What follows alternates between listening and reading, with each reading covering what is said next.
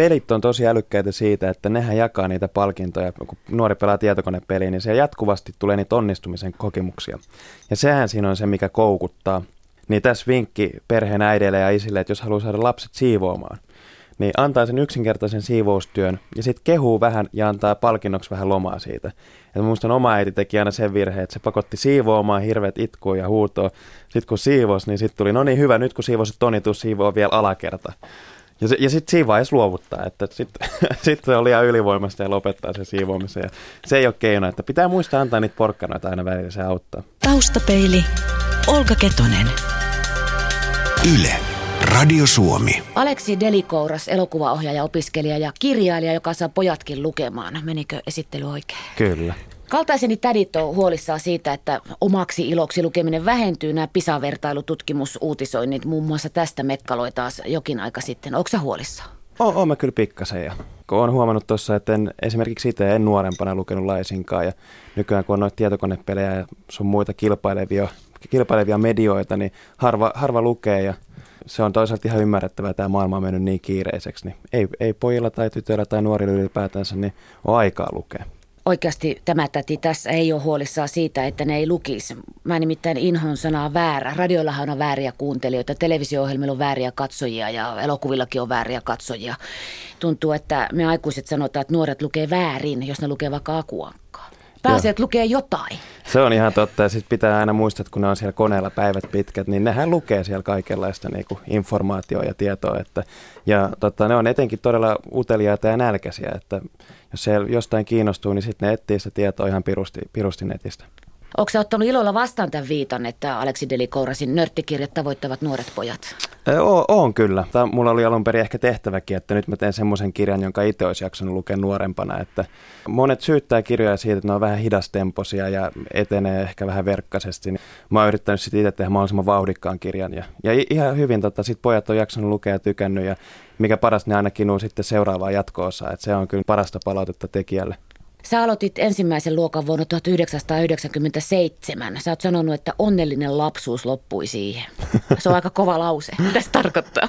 No kyllä mä muistan, että mun ensimmäiset, niin kun jos miettii lapsuutta, ja sitä oli aika iloinen ja leikkiä, piti hauskaa. Ja välillä tietty vähän suututti, jos ei saanut sitä jäätelöä, mutta, mutta eka kertaa mä mietin elämässä, että tätäkö tämä nyt on, niin se oli tokan luokan puolivälissä – et aika monta luokkaa vielä jäljellä ja ei tämä hirveän hauskaa ja mut on lukittu tänne niin kuin joka ikinen arkipäivä. Ja täytyy sanoa, että mä en hirve, hirveästi tota, ainakaan siinä vaiheessa vielä koulusta nauttinut, että myöhemmässä sitten mä opin asennoitumaan oikein, mutta se on oikeastaan nyt vasta yliopistoaikoina ollut. Ja sä oot sanonut myös, että sä et ymmärtänyt, mihin kirjoja oikein tarvitaankaan. Sun vanhemmat lukee paljon, mm. toinen on, äitis on alallakin ja sullekin tuputettiin luettavaa. Eivät onnistuneet. Eivät onnistuneet. Ja, ja sitten kun mä mietin, että saman tarinanhan näkee paljon nopeammin elokuvana, niin mä en siinä vaiheessa vielä ymmärtänyt, että mitä hienoa siinä on, että sen jutun lukee kirjana, että kun se on hitaampaa ja ei niin tehokasta, niin miksi, miksi niin pitäisi tehdä? Sä et ollut mitenkään hyvä kirjoittamaankaan. En, en. Ja siitä mä syytän vasenkätisyyttä kyllä ihan. Se on, se on mun tekosyyni, että vasemmalla kädellä kun kirjoittaa ja suttaa sitä käsialaa samaan aikaan kun kirjoittaa, niin ja sitten joutuu vääntää kättä kummalliseen asentoon, että saisi siitä käsialasta selvää, niin jotenkin käsi puutuu ja, ja käsin kirjoittaminen on ollut aina todella todella vaikeaa, että tietokoneella kun on pienestä pitää jo tietenkin pelannut kaiken maailman pelejä, niin se on onnistunut paljon paremmin, mutta – mutta käsinkirjoittaminen ei, ei vieläkään. Silloin eniten turhautti, kun oli tehnyt jonkun tarinan, jossa oli omasta mielestä hyvä juoni, oli nähnyt siihen vaivaa ja pistänyt ehkä vähän sieluukin siihen mukaan. oh. Ja sitten ainoa palaute oli, että nämä harakan varpaat, nyt kun vähän korjaisit niitä, niin, niin se, se kyllä lannistaa, että sitäkö se kirjoittaminen on, että saa kaunista käsialaa ja pilkut oikeassa paikassa. Sullahan tapahtui käänne kasiluokalla. Tuli fiksu opettaja vastaan ja tähän liittyy tietokone. Mitä tapahtuu? Mä muistan, mulle aina sanottiin, kun mä pyysin, että voisiko tehdä tietokoneella, tietokoneella aineen, niin sanottiin, että, että se on hyvä harjoitella käsinkirjoittamista, että ylppäritkin joutuu tekemään tulevaisuudessa tietokoneella. Ja, tota, ja tota, nyt oli kuitenkin poikkeustapaus. Mä anelin, että saisiko mitenkään tehdä ja mä sain sillä ehdolla tehdä tietokoneen sitten, että mä teen, mä en nyt muista mikä se raja oli, mutta olisiko kymmenen tietokoneliuskaa, pitkä jutu. Ja sitten se vähän venykin siitä, siitä tuli joku reilu 40 liuskaa ja olin innostunut siitä kirjoittamaan, se oli tietenkin täynnä virheitä se teksti, mutta kymppi miinus tuli ja miinus siitä, että oli niin paljon kirjoitusvirheitä, mutta kymppi hyvästä tarinasta. Ja siinä vaiheessa se opettajan palaute, kun se oli niin hyvä, niin kyllä se kannusti todellakin jatkaa kirjoittamista ja Ja se on hyvin tärkeää se opettajan palaute. Monesti kuvitellaan, että ei niitä nuoria kiinnosta, mitä opettajat ajattelee, mutta kyllä se hyvin, hyvin paljon merkitsee nuoren itsetunnon kannalta. Niin, sä oot sanonut näinkin Aleksi Delikouras, että kun sun hyvät puolet huomattiin, niin se hyvä alkoi lisääntyä. Riehuminen väheni ja itse asiassa lakkasikin. Onko se niin yksinkertaista? No ei se ihan niin yksinkertaista, että se vaatii semmoisen aidon innostumisen. Ja kyllä mun täytyy myöntää, että vaikka mä innostuinkin sitä äidinkielen tunneilla ja halusin jopa tehdä vaikutuksen sit opettajankin, niin kyllä mä silti aina riehuin. Että mulla oli sitä ylimääräistä energiaa niin paljon, mutta sitten toisaalta kun keksittiin aina tekemistä, että me tehtiin äikän tunneilla, niin kuvattiin elokuvia ja suunniteltiin koulun musikaalia ja kaikkea tämmöistä, niin sitten sen energian pystyy laittamaan johonkin hyvää. Kyllä mä oon aina miettinyt, että jos en mä yläasteella olisi saanut niitä positiivisia kokemuksia siitä kirjoittamisesta, niin en mä olisi varmaan nyt kirjoittanut yhtään mitään. Ja, ja se on pieni juttu, se saattaa olla yksi oppituntikin, kun tulee vaan vähän yllättävästikin opettajalta hyvää palautetta, niin siitä saattaa nuorelle kyllä tapahtua ihmeitä siellä sisällä, vaikka se esittääkin ulkoisesti, että ei mua kiinnosta ihan sama. No yksi hyvä on se, että kysyy, mitä ne nuoret haluaa tehdä. Koska mä muistan, meillä oli aina, esimerkiksi piti tehdä kirja-arvostelu jostain kotimaisesta kirjasta tai ulkoma- ulkomaisestakin, niin sitten kun ehdottiin, että no kuisoista ja tähtien sota, niin se ei käynyt. Et sitten, jos mä olisin saanut tehdä sen tähtien sota aineen tai arvostelun, niin mä olisin kyllä sitten innostunut ja tehnyt sitä koko sydämestäni, mutta sitten kun piti tämä tuntemattomasta sotilaasta ja se oli vähän pakotettu se touhu, niin se ei, se ei kyllä sitten väkisinkään mitenkään innosta. Ja se on, mikä on ollut hienoa, täytyy sanoa, että, että on saanut paljon Facebookissa nyt viestejä, että, että useimmat oppilaat on halunnut tehdä tästä mun kirjasta, tästä nörtistä kirja-arvostelu.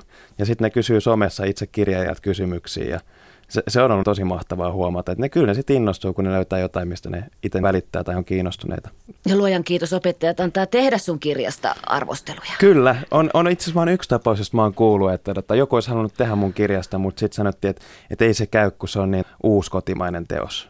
Mä että ei, että olkoon vaikka kuinka uusi kotimainen teos ja, ja näin, mutta että jos nuori haluaa tehdä jostain kirjasta, niin totta kai sen pitää antaa tehdä.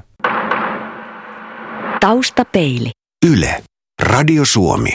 Taustapeilin vieraana on nuori mies nimeltä Aleksi Delikouras. Jos oli kahdeksannella luokalla yksi opettaja käänteen tekevä, niin sitä aiemmin oli tapahtunut iso asia. Sä sait 12-vuotiaana synttärilahjaksi videokameran ja sä olit jo kirjoista, huom kirjoista, katellut miten elokuvia tehdään ja nyt sä pääsit käytännössä hommiin. Minkälaisia taideteoksia 12-vuotias Delikouras teki? No täytyy sanoa, että siinä vaiheessa, kun ei tajunnut tehdä tota elokuvakäsikirjoitusta ollenkaan, että mä jotenkin halveksin kirjoittamissa, että tähän ei mitään suunnitelmia tarvitse, että lähdetään vaan kuvaamaan. Tarantinona joo, paljon räiskittä, paljon, paljon melskettä ja väkivaltaa ja improvisoitiin kaikki ja leikattiin siinä kamerassa, että meillä ei vielä siinä vaiheessa mitään editointiohjelmia ollut. Niissä oli hyvä meininki, mutta ei niissä ollut mitään järkeä niissä me, meidän leffoissa. Et me aina porukalla katsottiin niitä, niitä sitten himassa ja mietittiin, että olisi kiva saada vähän isompaakin yleisöä. No myöhemmin sitten onneksi tuli YouTube, jonne sitten pystyi laittamaan näitä videoita, ja se on aika armotonta se palaute, mitä sieltä tulee, että kyllä siellä heti suoraan sitten sanotaan, jos ei ihan miellytä, ja, ja sitten siinä vaiheessa rupesi vähän nousee se tasokin, että halusi aina vaan tehdä vähän parempaa leffaa, ja huomasi, että kuinka välttämätön se käsikirjoitus on, jotta siinä olisi joku järki siinä elokuvassa, minkä on tehnyt. Oliko sulla jo 12-vuotiaana pieni haave tai iso haave tai suorastaan jo päätös, että susta tulee isona elokuvaohjaaja? Mä muistan, mä taisin olla, olisiko ollut viidennen luokalla just kun opettaja kysyi, että Aleksi, mitäköhän sustakin tulee isona? Ja mä vähän masennuin tuosta kysymyksestä, mä rupesin miettimään, että niin, että, että matikkailuista, bilsailuista, historiailuista, missäkään mä oon hyvä, liikunnassa mä oon hyvä, mutta ei musta mikään ur- huippurheilija tule. Siinä vaiheessa mä olin just leffoja paljon tehnyt ja rupesin miettimään vakavissani, että kyllä, että, että elokuvaohjaaja, musta tulee ison elokuvaohjaaja. Ja se on hassu, että siitä lähtien mä oon jotenkin aika määrätietoisestikin mennyt sitä kohti. Et yläasteella mä kuulin Opolta, että taideteollinen korkeakoulu on tämä iso, iso suomalainen leffakoulu. Ja mä että no hyvä, että, että mä lähden sitten sinne päin ja pyrin sitten Kallion ilmastoitolukioonkin ja siellä kehitin vähän näitä mediataitoja ja sun muita. Ihan kyllä 12-vuotiaasta lähtien on määrätietoisesti mennyt sitä kohti ja toivottavasti tässä muutamien vuosien sisällä tulisi se eka pitkä elokuva, että se olisi sitten unelmien täyttymys. Että sen jälkeen mä voin sitten ehkä kuolla. No.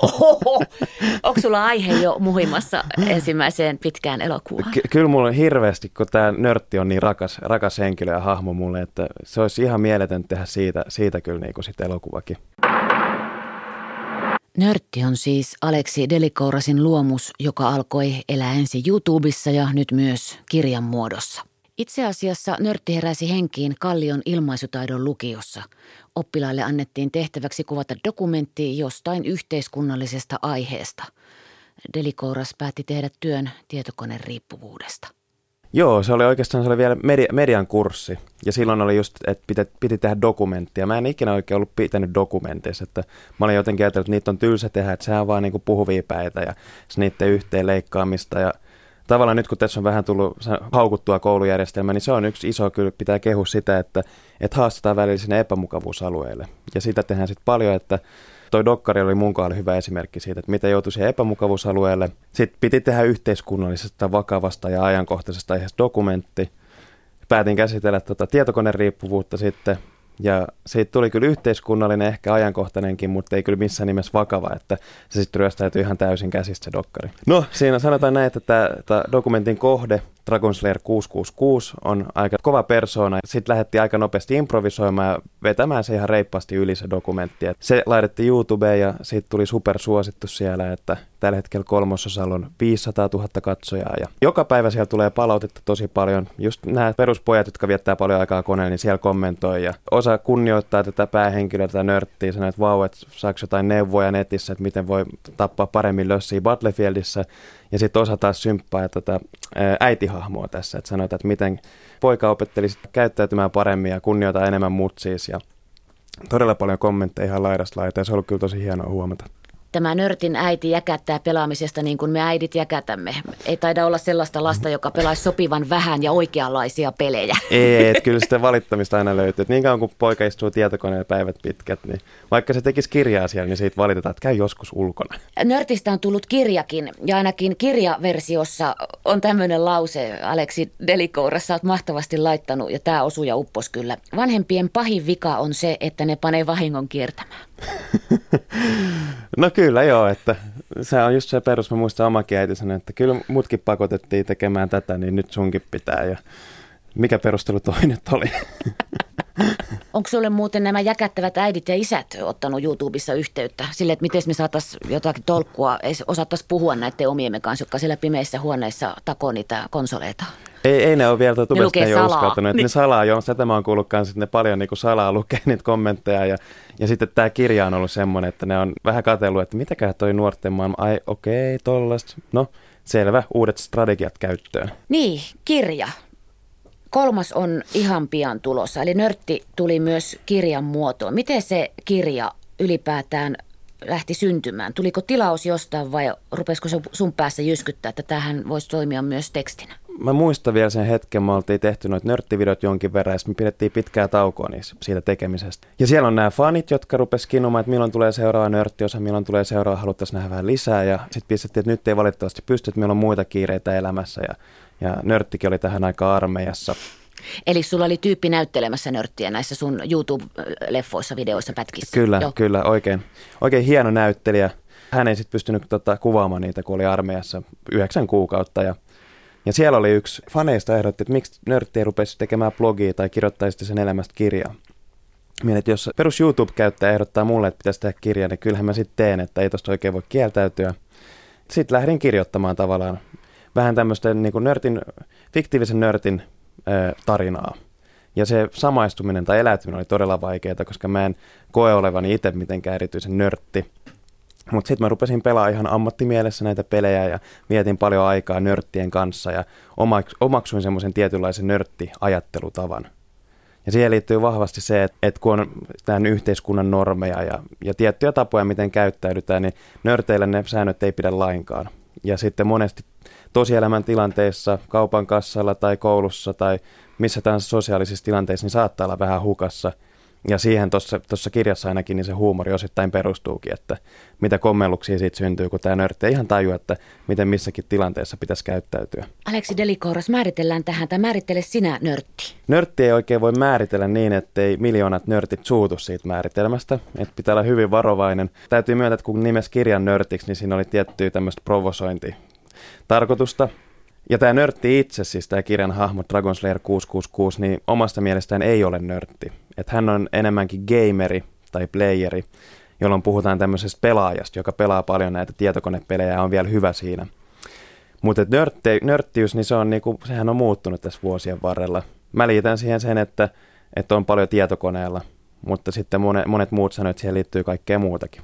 Toissa vuonna tosiaan ilmestyi Nörtti New Game ja se valittiin Finlandia junior-ehdokkaaksi. Kova veto mieheltä, joka inhos kirjoittamista.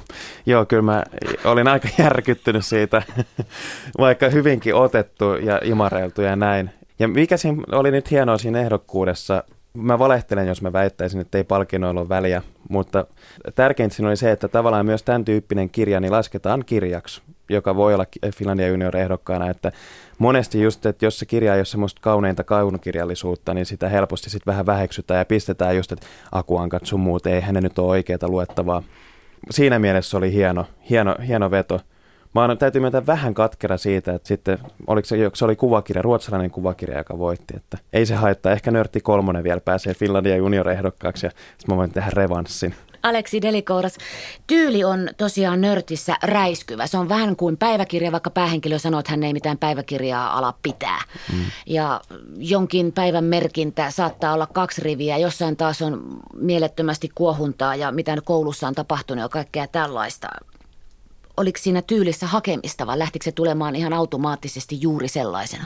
Hakemista ehkä siinä mielessä, että mä vietin paljon aikaa näiden nörttien kanssa ja pistin vähän niin kuin korvan taakse, että millainen se puhetyyli on. Ja kun se on hyvin ominainen, että niillä on ihan oma, oma sanavarastonsa ja tietynlainen puheen rytmi, että puhutaan mahdollisimman nopeasti. Lähinnä sen takia, että kun siellä netissä pelataan niitä pelejä, niin pitää jakaa ne käskyt tehokkaasti ja mahdollisimman nopeasti. Se on nopea temposta ja kärsimätöntä ja, ja kun mä vietin paljon aikaa näiden nörttien kanssa, pelasin pelejä ja kuuntelin siellä mikrofonien kautta, kun nämä nörtit räyhää, se oli sitten aika helppo lähteä kirjoittamaan. Sitten aika lailla tajunnan virtana kirjoitin ja kirjoitin ja se kieli tuli sitten luonnollisesti siihen omaan muotoonsa. Sitten korjaaminen oli aika vaikeaa, kun piti vähän miettiä, että mikä nyt on oikeakielisyyttä ja mikä ei. Sitten kun tekee tuommoista tekstiä, joka on vähän puhekielen ja kirjakielen rajamailla, se pitää sitten luoda ihan kokonaan uusi tyyli tavallaan ja päättää uudet, uudet säännöt siihen kirjoitukseen sulla on ollut hyvä kustannustoimittaja, koska ne pilkkusäännöt on vähän ehkä hukassa. Erittäin hyvä. Että et kyllä sieltä muutaman kerran tuli palautetta, että jos Aleksi pikkasen opettelisit noita pilkkusääntöjä, niin helpottuisi kustannustoimittajan työ, mutta mutta sitä mä aina kun vierailen jossain koululla ja puhun vähän kirjoittamisesta, niin sitä muistan painottaa, että että ei niinkään ne kirjoitusvirheet, vaan se into kertoa tarinoita. Että se tarinankerrontakykyhän on kaikkein tärkein, että sitä aina löytyy kustannustoimittaja, joka saa palkkaa siitä, että se korjaa niitä virheitä, että se ei ole niin olennaista. Oliko äiti apuna tässä hommassa? Kyllä auttoi tosi paljon ja oikeastaan koko suku niin luki kirjaa läpi ja antoi paljon palautetta ja ja se, ja se on kyllä aina aina tosi rikasta, kun saa sitä palautetta ja apua näissä jutuissa. Aleksi Delikouras, pitäisikö tässä kirjo, nörteissä olla sanakirja? Ensinnäkin avata, mikä on Dragon Slayer, jos ei tiedä mitään, ja mitä on lagaaminen ja koko tämä osasto. No pitäisi olla kyllä. Sitä tuli mietitty, että laittaisiko tuohon, mutta sitten mä ajateltiin, että se on vaan parempi, ettei ne aikuiset lukijat ymmärrä siitä mitään. Että sitten on tullut palautetta jonkin verran, että luki kirjan ja ei ihan tajunnut, mitä tämä ounaaminen ja bäfä ja, ja servaaminen on sitten ehkä sen lukemalla oppi, että joku sanoi, että se oli muutaman sanan tuosta oppinutkin ja sitten oma poika oli ollut vähän hämmästynyt, kun äiti puhuu samaa kieltä. Ja sitten se kiroilu. Joo. Niin. Pitääkö siellä kuule Aleksi kiroilla niin paljon siellä kirjassa? Pitää, ehdottomasti. Ja, ja sitten täytyy huomioida, että, että sehän on toki rasittava, jos joka toinen sana on kirosana, mutta nuorilla kiroilu on hyvä tämmöinen tunteiden ilmaisukeino – ja jos sen ottaisi pois kirjasta, niin se, on, se tappaisi paljon, paljon siitä ulosannista ja, ja näin. Ja sitten jotenkin nörtin kohdalla, kun se on niin lahjakas keksineitä oma, omia haukkumasanoja ja kirosanoja, niin se kiroilu on siinä vaiheessa mun mielestä jo niinku runoutta parhaimmillaan. Se on vähän kuin kapteeni Haddockin suomalainen veljen veljen poika, koska Haddock tinteissä on totta. ihan mahtava kirosanojen keksiä. Kyllä, totta muuten. Hyvä huomio, en olekaan tullut ajatelleeksi aikaisemmin. Ja, ja sitten täytyy vielä sekin sanoa, että tuossa kun kirjoitti tota, niin Kyllä yksi olennainen juttu oli se, että lähtee tekemään nuorille nuorten kielellä. Et sen aistii heti, jos lähdetään väheksymään nuoria tai vähän tota, tekemään kesymmäksi tai hellymmäksi, että että tuohon liittyy just se, että piti tehdä lopusta ehkä ei niin onnellinen ja ei niin opettavainenkaan, että musta olisi ollut karseuden huippu laittaa kirjan loppuun, että sitten nörtti lopetti tietokonepelaamisen ja sai tyttöystävää ja rupesi harrastamaan jalkapalloa, että nörtti on semmoinen päähenkilö, joka, ei, joka tekee aina vääriä valintoja, vääriä ratkaisuja. Se on ehkä vähän ärsyttäväkin. Se ei opi mistään mitään, mutta ehkä lukija saattaa sitten oppia siinä, että ettei kirja lähde saarnaamaan missään nimessä, vaan lähinnä kertoo elämästä semmoisena kuin se on. Se, se tekee valintoja, joita lukija, lukija voi sitten rauhassa ihmetellä ja miettiä, että miten teki sitten eri tavalla ehkä siinä tilanteessa. Sä Aleksi Delikoros aikaisemmin sanoit, että sä oot käynyt kouluissa puhumassa. Opettajat alkoi pyydellä sua vierailuille kouluihin. Moni poika on sanonut, että Nörtti on eka kirja, jonka on koskaan lukenut ja viimeinen myös. Jännittikö lähteä ensimmäisille koulukierroksille? Jännitti kyllä, kyllä tosi paljon, koska, ihan, koska mä tiedän sen, että miten tarkkoja on nuoret yleisöt ja ne on heti tuomitsemassa, jos joku vähänkin falskaa tai vaikuttaa feikiltä. Onneksi on ottanut ihan todella hyvin vastaan, että, että itse saan tosi paljon aina irti noista vierailuista ja se on ollut hienoa niin kuin tavallaan rikkoa myös sitä stereotypia kirjailijasta, että ei kirjailija välttämättä tarvitse olla 50 setä tai täti, tai tota, kasva, kasvattaa valkoista partaa viinilasi kädessä kirjoittaa, vaan tota, se voi olla myös nuori, nuori kundi, liikunnallinen ja sellainen, joka ei ole edes ollut mitenkään hyvä kirjoittaja. Että mä aina sanon siellä kouluvierailuilla, että jos mun kaltaisesta idiotista pystyy tulemaan kirjoittaja, niin kenestä tahansa niistäkin pystyy tulemaan. Ja siinä vaiheessa niitä naurattaa tietenkin tosi paljon, mutta kyllä mä veikkaan, se näkee silmistä, että, ja siitä palautteesta, mitä myöhemmin saa, että osa niistä sit innostuukin, ja se tavallaan se kynnys siihen kirjoittamiseen laskee sitten saman tien. Että. Asteikolla yhdestä kymmeneen, kuinka ahdistavaa on ollut mennä jumppasaleihin, kun ne hajut on sulle aika tuttuja niissä vielä muistissa? Se on ollut hyvällä tavalla todella ahdistavaa, että, että mä oon huomannut, että kun on nyt noita jatkoosia kirjoittanut tuolle nörtille, niin eniten tekstiä mä saan aina just niin kuin kouluvierailujen yhteydessä. Tai etenkin kun on tuolla pohjoisessa käynyt sitten jonkin verran, että on joutunut junalla matkustaa pitkiä matkoja, niin se kotimatka takas, kun on just ollut siellä tota, liikuntasalissa, joka haisee vähän hieltä ja tulee elävästi ne omat muistot mieleen nuoruudesta, niin se on ihan se on mieletön fiilis, kun sen jälkeen lähtee kirjoittamaan. Taustapeili. Kirjailija Aleksi Delikoura, sä opiskelet nyt tosiaan elokuvaohjaajaksi, eli sun unelmasta tuli totta. Kyllähän näin nyt voitaisiin kohtaa sanoa. Voi. Kolmas kerta sanoo sulle toden. Miten ne kaksi ensimmäistä kertaa, kun sua ei valittu? Suututtikö vai itkettikö? Vähän molempia. Ja sitten tavallaan oli myös helpottunutkin, että ihan hyvä, ettei vielä. Mä ihan ekan kerran hain, kun olin nörttidokumenteista innostunut, niin hain tota dokumenttiohjauslinjalle. Siellä mä en päässyt edes haastatteluun ja sitten mietin, että, äh, että mä hain suoraan fiktioohjaukseen, että ihan sama. Ja tota, seuraavana vuonna sitten pääsin haastatteluun, mutta sitten tippuin haastattelusta pois. Ja se on tavallaan kova paikka, että kun siellä on monivaiheiset pääsykokeet siellä leffakoulussa, niin se jos haastatteluvaiheessa tippuu pois, niin se tarkoittaa, että siinä mitä mä oon puhunut tai sanonut on jotain vikaa. Ja sitten mä siinä vuoden mietin, että mitenköhän mä nyt voisin kasvaa aikuisemmaksi tai niinku kypsemmäksi elokuvatekijäksi. En mä siinä oikeastaan kasvanut juuri ollenkaan, mutta sen mä muistan, että sitten kolmannella kerralla kun hain, niin mä muistin hengittää, hengittää siinä haastattelussa.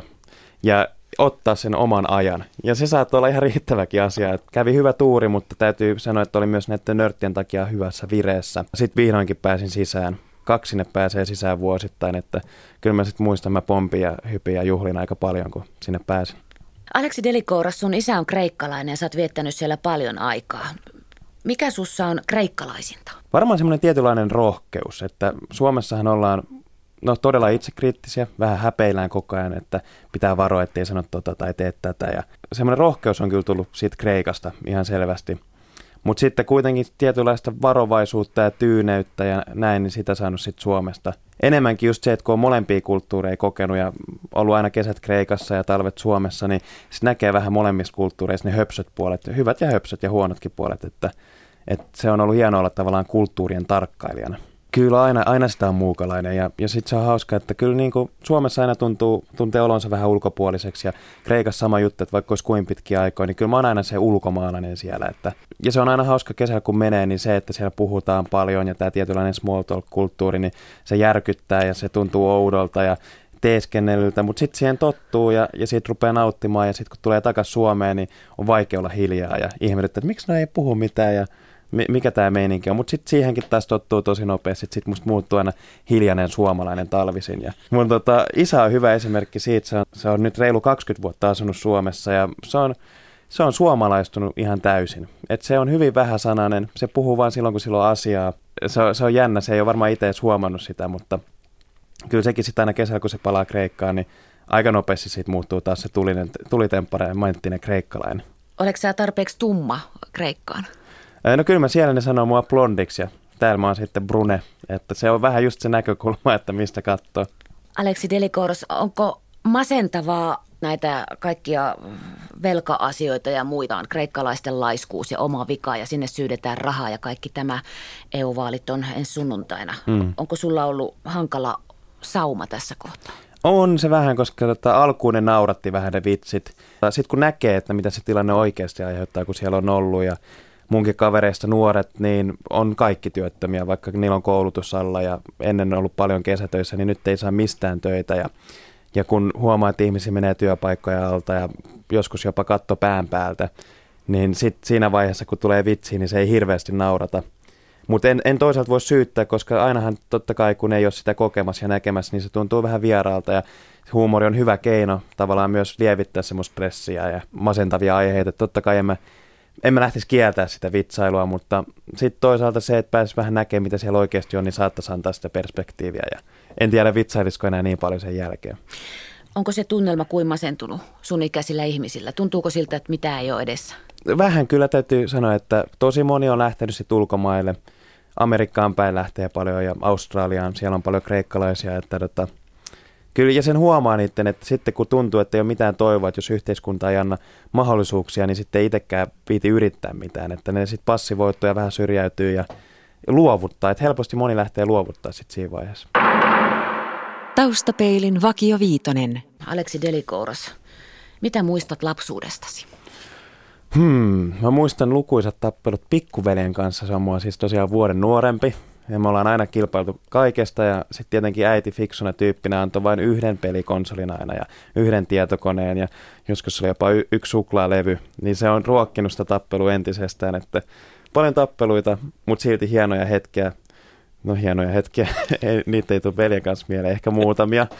Pääosin onnellinen lapsuus tein paljon juttuja, kuvasin leffoja ja ja, ja paljon kavereita. Että oli se, se oli mieletöntä aikaa haikeilen sinne, haikailen sinne takaisin. Mikä on paras ja mikä on pahin luonteenpiirteesi? Kyllä varmaan tavallaan semmoinen laiskuus on se pahin, mutta sitten se on samaan aikaan ehkä paraskin. Laiskuus on etenkin suomalaisessa kulttuurissa, niin tuomitaan usein todella pahana asiana, mutta laiskuuttakin on monenlaista, että on niin sanottua luovaa laiskuutta, joka liittyy siihen, että yksinkertaisesti antaa aivojen levätä ja si- sitä kautta niin kuin miettiä asioita – ja ottaa sen oman ajan, että ei lähde hätilöidä ja hutasten tekemään ja hirveällä kiireellä ja itsensä burnouttiin, vaan osaa käyttää sitä aikaa oikein. Aleksi Delikouras, millaisten ihmisten seurassa viihdyt? Jaa, varmaan ihan eka lähtökohta on se, että positiivisten ja, ja iloisten ja energisten, sellaisten, jotka tartuttaa sitä omaa energisyyttä kanssa itteensä. Ja, ja kyllä rohkeat, rohkeat ihmiset on aina ollut mun mielestä todella kiinnostavia.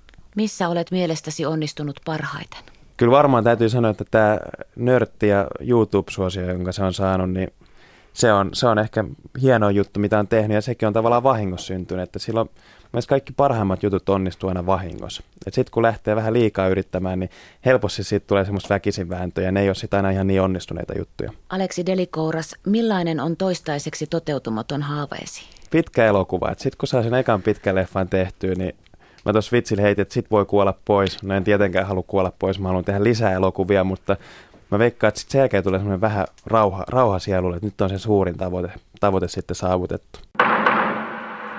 Taustapeili.